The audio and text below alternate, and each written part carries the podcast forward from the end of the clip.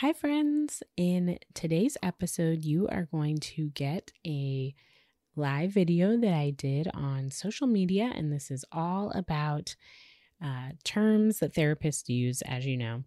And I'm really excited for you to hear this conversation. It's kind of a fun, a little bit more lighthearted uh, conversation, and there's also a lot of information in there. But just wanted to give you a heads up there's going to be moments where I say, um, you know, things like if you're watching live, push one, or I might reference a comment from somebody in the video. So, um, just wanted to let you know that that's what's going on as you listen today. But I'm really excited. So, let's dive in. Hi, I'm Regina Boyd, licensed marriage and family therapist and licensed mental health counselor, and your host of the Connecting Out Loud podcast. Here we talk about connections with our families as they relate to our mental health and Catholic faith all while connecting you with those you love the most. Thanks for joining me for this episode. Let's dive in.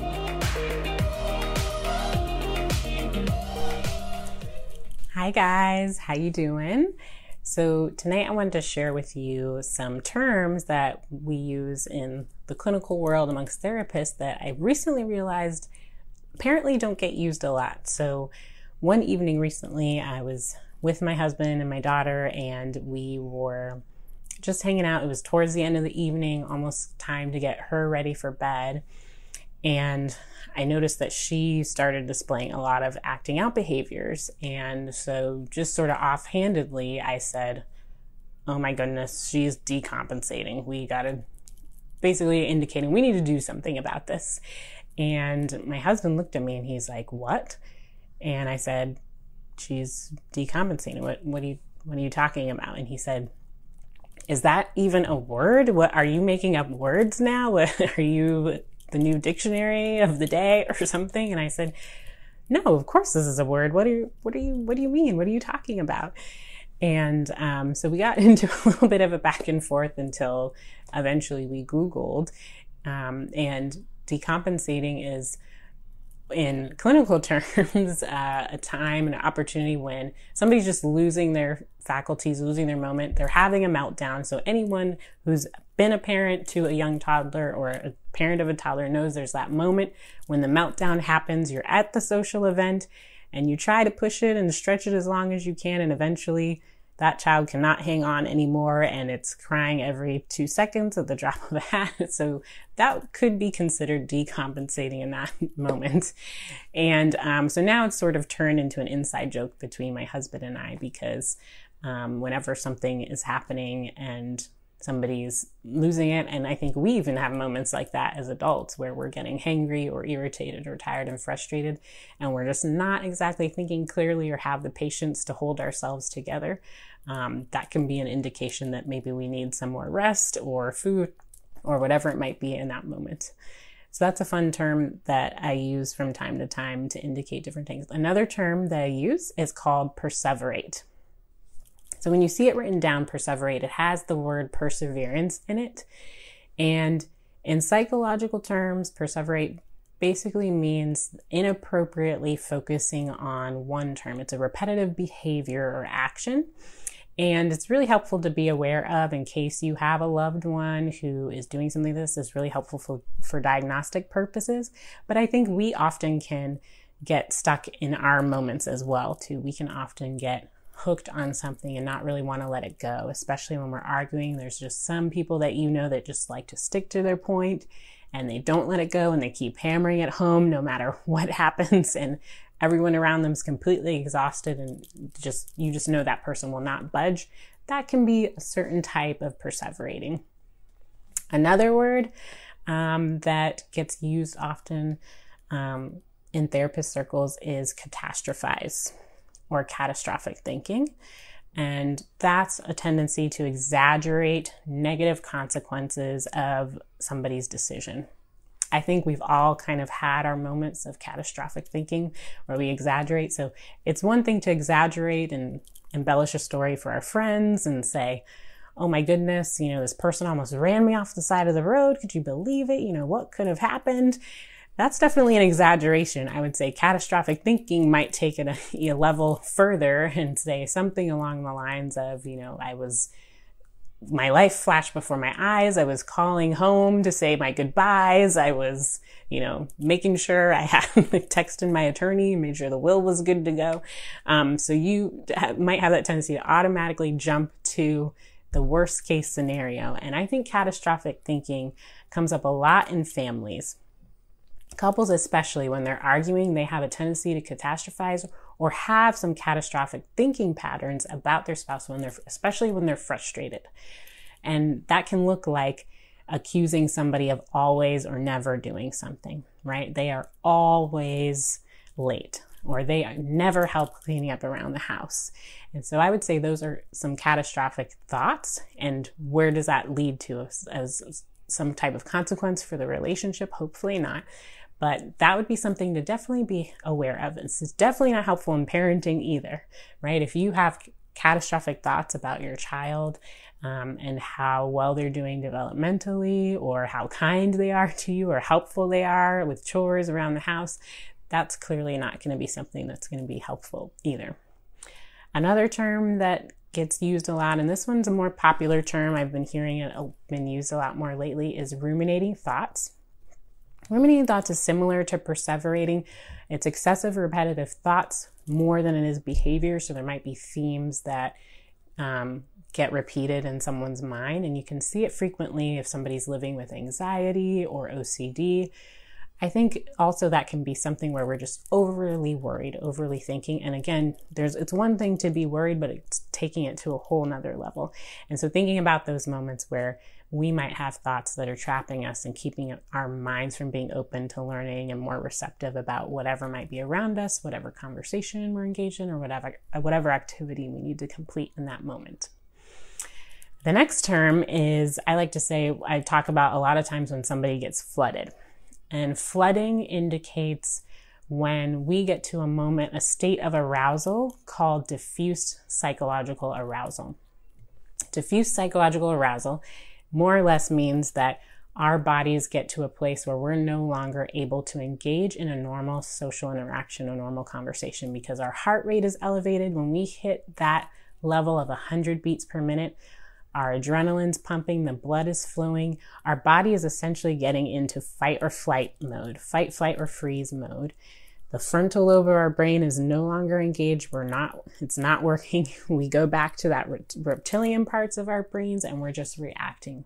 We go into survival mode, and that can happen even in moments when conversations get really overwhelming. And so, what happens when we get into that flooded state or diffuse psychological arousal, we check out of a conversation.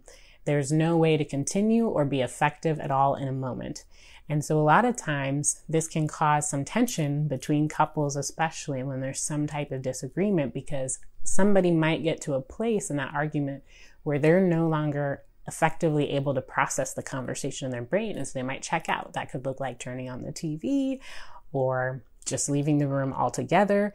And that can offend the other person of basically saying, Why aren't you listening to me? How can you walk away? That's so rude. And so it's important, I think, to really be aware of those moments when we do get flooded so that we know that it's not to be taken personally, that biologically speaking, there's a lot of things happening within us, uh, physiologically in our bodies. And so to recognize when our, ourselves or our spouse gets that place and saying, oh, wow, they're really flooded. Let's pause this conversation, give you that opportunity to have the timeout, calm down, recollect yourself, slow the heart rate, do some breathing, prayer, whatever you need to do in that moment to calm down so that we can re engage in the conversation later. Another term I really love to use is called triangulation. And if at any point you feel like you know what some of these terms mean, by the way, please feel free to chat and comment and say what you think it means before I reveal the answer. But triangulation is when, uh, particularly in a couple's situation, um, married couple, it's when one of the partners goes outside of the relationship to talk about something that's really upsetting to them. So, say for example, a husband and wife get into an argument and the wife decides to vent to her sister about, oh my gosh, he said this, I can't believe. And so that is that is the term triangulation because you've now brought in a third party into the relationship. You've gone outside the relationship and instead of talking to your spouse about it, you've gone outside and involved a third person. Now that doesn't mean that third person has to come in and gang up on your spouse or anything like that, but just the simple action of itself has taken away that opportunity for the spouses to connect. And in layman's terms, I would say this could be considered gossip, right? I think we do this all the time, unfortunately. and um, it can really be damaging to not only to relationships, but to reputations. And so it's something to really be mindful of and making sure that we're not triangulating as much as possible, especially when it comes to marriage. And lastly, the seventh term uh, that I use is circular questioning. And you're to there's no way you're going to be able to guess what circular questioning means. Um, maybe somebody out there knows, but um, I have a feeling not. Circular questioning is a term we use in family therapy that is essentially the action of the therapist talking to everyone in the room. So the family they're working with in the therapy room. When I say I'm going to do some circular questioning, I literally just say, so I'd like to go around the room right now, and if everyone could tell me how they felt the week went from their perspective, or tell me how you thought the argument was from your perspective. So that it's literally just walk going around in a circle and letting everyone share and respond um, to their whatever the uh, event is in question or in discussion. So those are just some terms that I thought would be interesting to discuss and hopefully give some more insight because a lot of times when we don't have language to describe something that's happening, whether it's perseverating, decompensating, um, triangulation, um, when we don't have that language, we don't have the ability to control what's going on. And so it's so helpful, I think, sometimes when we can put terms on it, even though we it can sound very lofty and odd at times to use words like that it just really helps us know what to do in that situation. So for example like the what i brought up in the beginning about a crying toddler who's having that meltdown or decompensating there's a big difference between how a parent is going to respond when somebody's crying because they're decompensating or having that breakdown versus a stubbed toe or crying because they're being stubborn and trying to prove a point. And same with a relationship.